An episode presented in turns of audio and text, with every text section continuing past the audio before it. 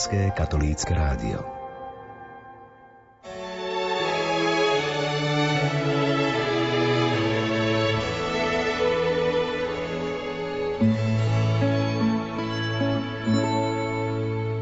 V direktóriu o ľudovej zbožnosti a liturgii čítame – vo vianočnom období cirkev slávi tajomstvo zjavenia pána, jeho skromného narodenia v Betleheme, zvestovaného pastierom prvotine Izraela, ktorá príjme spasiteľa.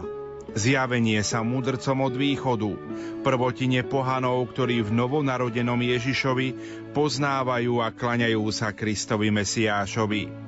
A tak okrem výročnej slávnosti veľkonočného tajomstva, církev si odávna najviac pripomína pamiatku narodenia pána a jeho prvých zjavení. Viac povie liturgista a farár farnosti Žilina závodie Štefan Fábry. Milí poslucháči Rádia Lumen, po štedrom večeri, na ktorý sa zaiste tešili nielen deti, ale pre jeho neopakovateľnú atmosféru, zvyky a rodinnú pohodu aj dospelí, nadišla tá noc, ktorú ospevujeme v najznámejšej vianočnej kolede s názvom Tichá noc, Svetá noc. Už od počiatku 4. storočia dve staré knihy Depositio Episcoporum a Depositio Martyrum dosvedčujú, že to po prvýkrát bolo 25. decembra 336 sa v rímskej cirkvi slávila slávnosť pánovho narodenia. Hoci prvotnú a jedinú liturgiu Vianoc slávil pápež v chráme svätého Petra o 9. hodine do poludnia, už v 5. storočí sa k nej pridáva polnočná omša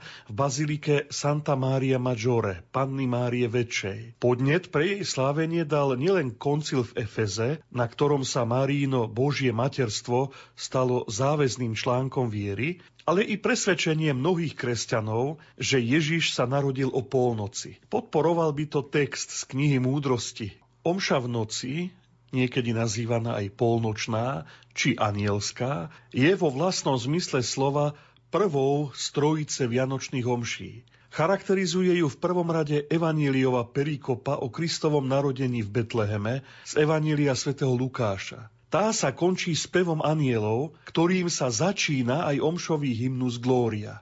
Preto má práve v dnešný deň hymnus Glória osobitný charakter a význam. Tento spev, nazývaný aj hymnus angelicus, anielský chválospev, je dedičstvom gréckej hymnológie a zachovali sa nám tri jeho znenia. Grécke v diele apoštolskej konštitúcie, sírske v nestorianskej liturgii a opäť grécke v byzantskej liturgii. Hymnus je oslavou Boha Otca a Krista v strednej, najrozvinutejšej časti a Ducha Svetého v jeho závere. Dejiny označujú tento spev ako ďakovný a slávnostný. V roku 530 sa v pápežskom denníku nachádza poznámka o pápežovi Telesforovi, ktorý určil, aby sa tento chválospev spieval práve počas Vianočnej omše. Pápež Simachus potom rozšíril tento zvyk na nedele a sviatky mučeníkov. Istou zaujímavosťou je možno to, že do 12. storočia bol tento spev rezervovaný len biskupovi. Kňaz sa ho mohol modliť iba vo veľkonočnú nedeľu a v deň svojich primícií. Texty tejto omše bohato používajú symboliku svetla, lebo Boh ožiaril túto presvetú noc pravým svetlom, ktorým je Ježiš Kristus. Ako to vyjadruje napríklad prvá z troch vianočných prefácií, kde sa hovorí, že v našej duši zažiarilo nové svetlo Tvojej slávy. Symbolika svetla a tmy je preto neodmysliteľnou súčasťou tejto nočnej bohoslužby. V liturgii slova v prvom čítaní zaznie text proroka Izaiáša, ktorý je nádejou ľudu Izraela do ťažkej situácie babylonského zajatia. Prorok prirovnáva situáciu vyvoleného národa k tápaniu v temnotách No do tejto tmy zaznieva Božie svetlo v podobe narodenia kráľovského dieťaťa, ktorému sa pripisujú nadľudské mená a vlastnosti. Obdivuhodný radca, mocný boh, väčší otec, knieža pokoja. A čo je najdôležitejšie, v tomto dieťati prorok vidí nielen vysloboditeľa národa, ale celého ľudstva.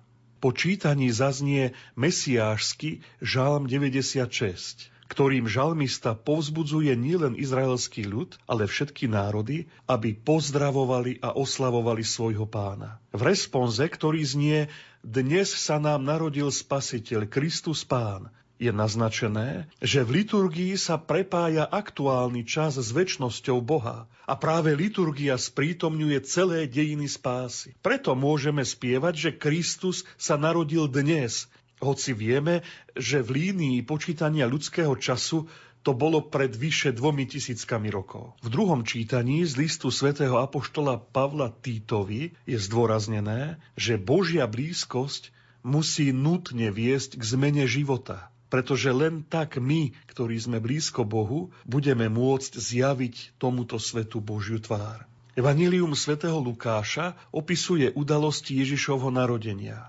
cestu do Betlehema, Márín pôvod, no i anielov, ktorí zvestujú pánovo narodenie pastierom. To všetko evangelista popisuje len preto, aby zvestoval Ježiša, ktorému nebo a zem teda anieli i pastieri, vzdávajú hold. Toto novonarodené dieťa je naozaj pán, ako hovorí aniel. Zjavuje veľkosť Boha a svetu prináša pokoj. Ak by sme nahliadli aj do teologického bohatstva omšových textov, môžeme sa pristaviť hneď pri kolekte, úvodnej modlitbe. Jej slovenský preklad znie takto. Večný Bože, v túto presvetú noc nám zažiarilo pravé svetlo, Ježiš Kristus. Prosíme ťa, daj, aby sme s vierou prijali svetlo jeho pravdy a v nebi mali blaživú účasť na jeho sláve. Táto modlitba je pripisovaná pápežovi svetému Gregorovi Veľkému a bola súčasťou rímskej liturgie nepretržite po celú jej históriu. Všimnime si prosím, že táto modlitba hovorí o svetle, ktoré ožiarilo presvetú noc. Používa sa tu slovné spojenie presvetá noc, sacratissima nox, ktoré v liturgických textoch vždy označovalo veľkonočnú noc pánovho vzkriesenia. Táto modlitba preto jasne naznačuje, že svetlo, ktoré preniká Vianočnú noc, je len predzvesťou svetla Kristovho vzkriesenia. Vianoce teda majú úzky súvis s Veľkou nocou.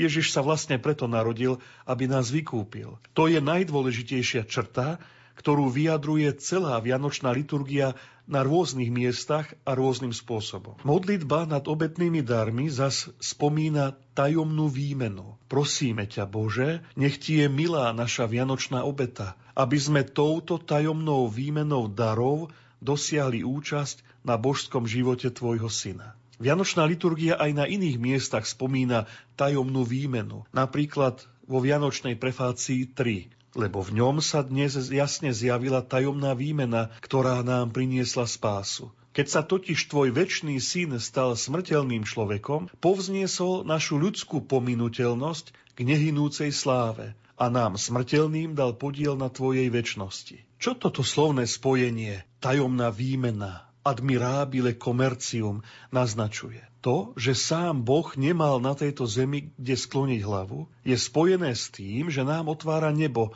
kde máme pripravený príbytok nie rukou zhotovený, ako zdôrazní Pavol v druhom liste Korintianom. Keď si Boh berie smrteľné telo, nám otvára cestu k nesmrteľnosti. A zároveň sa tu hovorí o akejsi premene. Boh sa stáva človekom a preto by sme sa my mali pripodobňovať Bohu, stávať sa novými ľuďmi.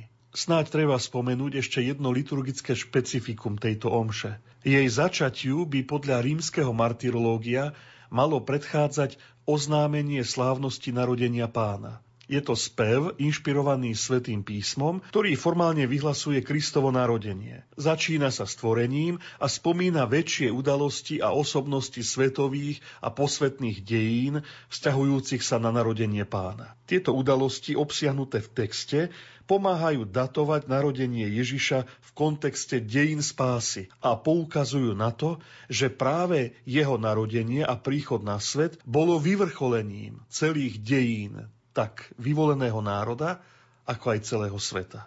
Milí poslucháči Rádia Lumen, aj keď Vianoce nie sú najväčším sviatkom roka, Vianočná liturgia je azda najradosnejšia a najpoetickejšia z celého roka. Nesie množstvo radostných myšlienok popredkávaných živými obrazmi. Vianočná radosť je iná ako veľkonočná, pretože radosť z Veľkej noci pochádza z našej spásy a zo zmrtvých stania Ježiša, čo je predmetom zrelej a uváženej viery. Radosť Vianoc je spojená s príchodom Boha na svet, ktorý prijal ľudské telo, aby žil na tejto zemi tak ako my. Prichádza však ako malé dieťa, ktoré musí rásť. Rovnako ako sa my musíme po celý život učiť radovať sa z toho, čo robí Boh. Najskôr musíme vidieť, čo Boh koná v našom živote a z počiatku toho naozaj veľa neuvidíme. Len malé znamenia. No práve vianočné svetlo nám môže zaostriť a vyjasniť zrak. Všetkým vám prajem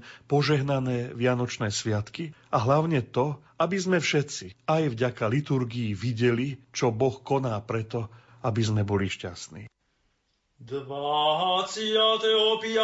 decembra po uplynutí nespočetných vekov od stvorenia sveta keď na počiatku stvoril Boh nebo i zem a človeka utvoril na svoj obraz. Po pre mnohých stáročiach, keď po potope sveta najvyšší položil oblúk v oblakoch, ako znamenie zmluvy a pokoja.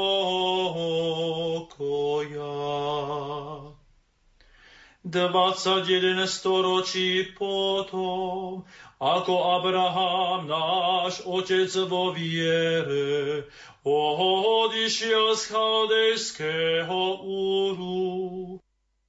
Po uplynutí 13 storočí, ako Izrael pod vedením Mojžiša vyšiel z Egypta.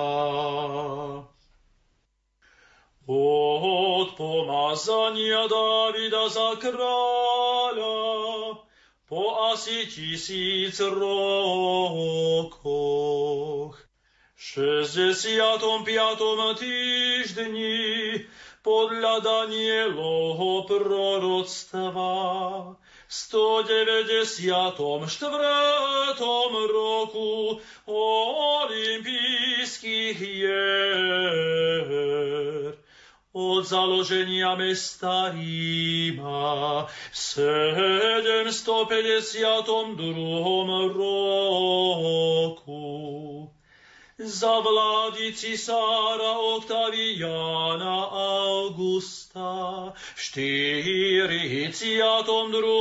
roku, keď bol pokoj po celom zemskom okruhu. Ježiš Kristus, večný Boh a Syn večného Otca, chcel svojim lásky plným príchodom posvetiť svet. Počatý z Ducha Svetého, po deviatich mesiacoch od počatia, v judejskom Betleheme narodil sa z Márie Panny a stal sa človek.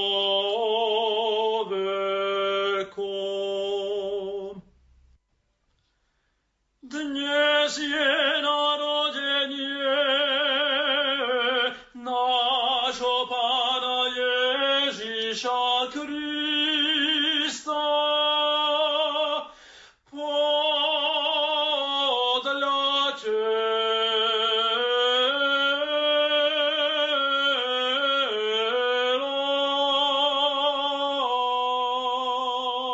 Požehnanú presvetú noc, milí poslucháči.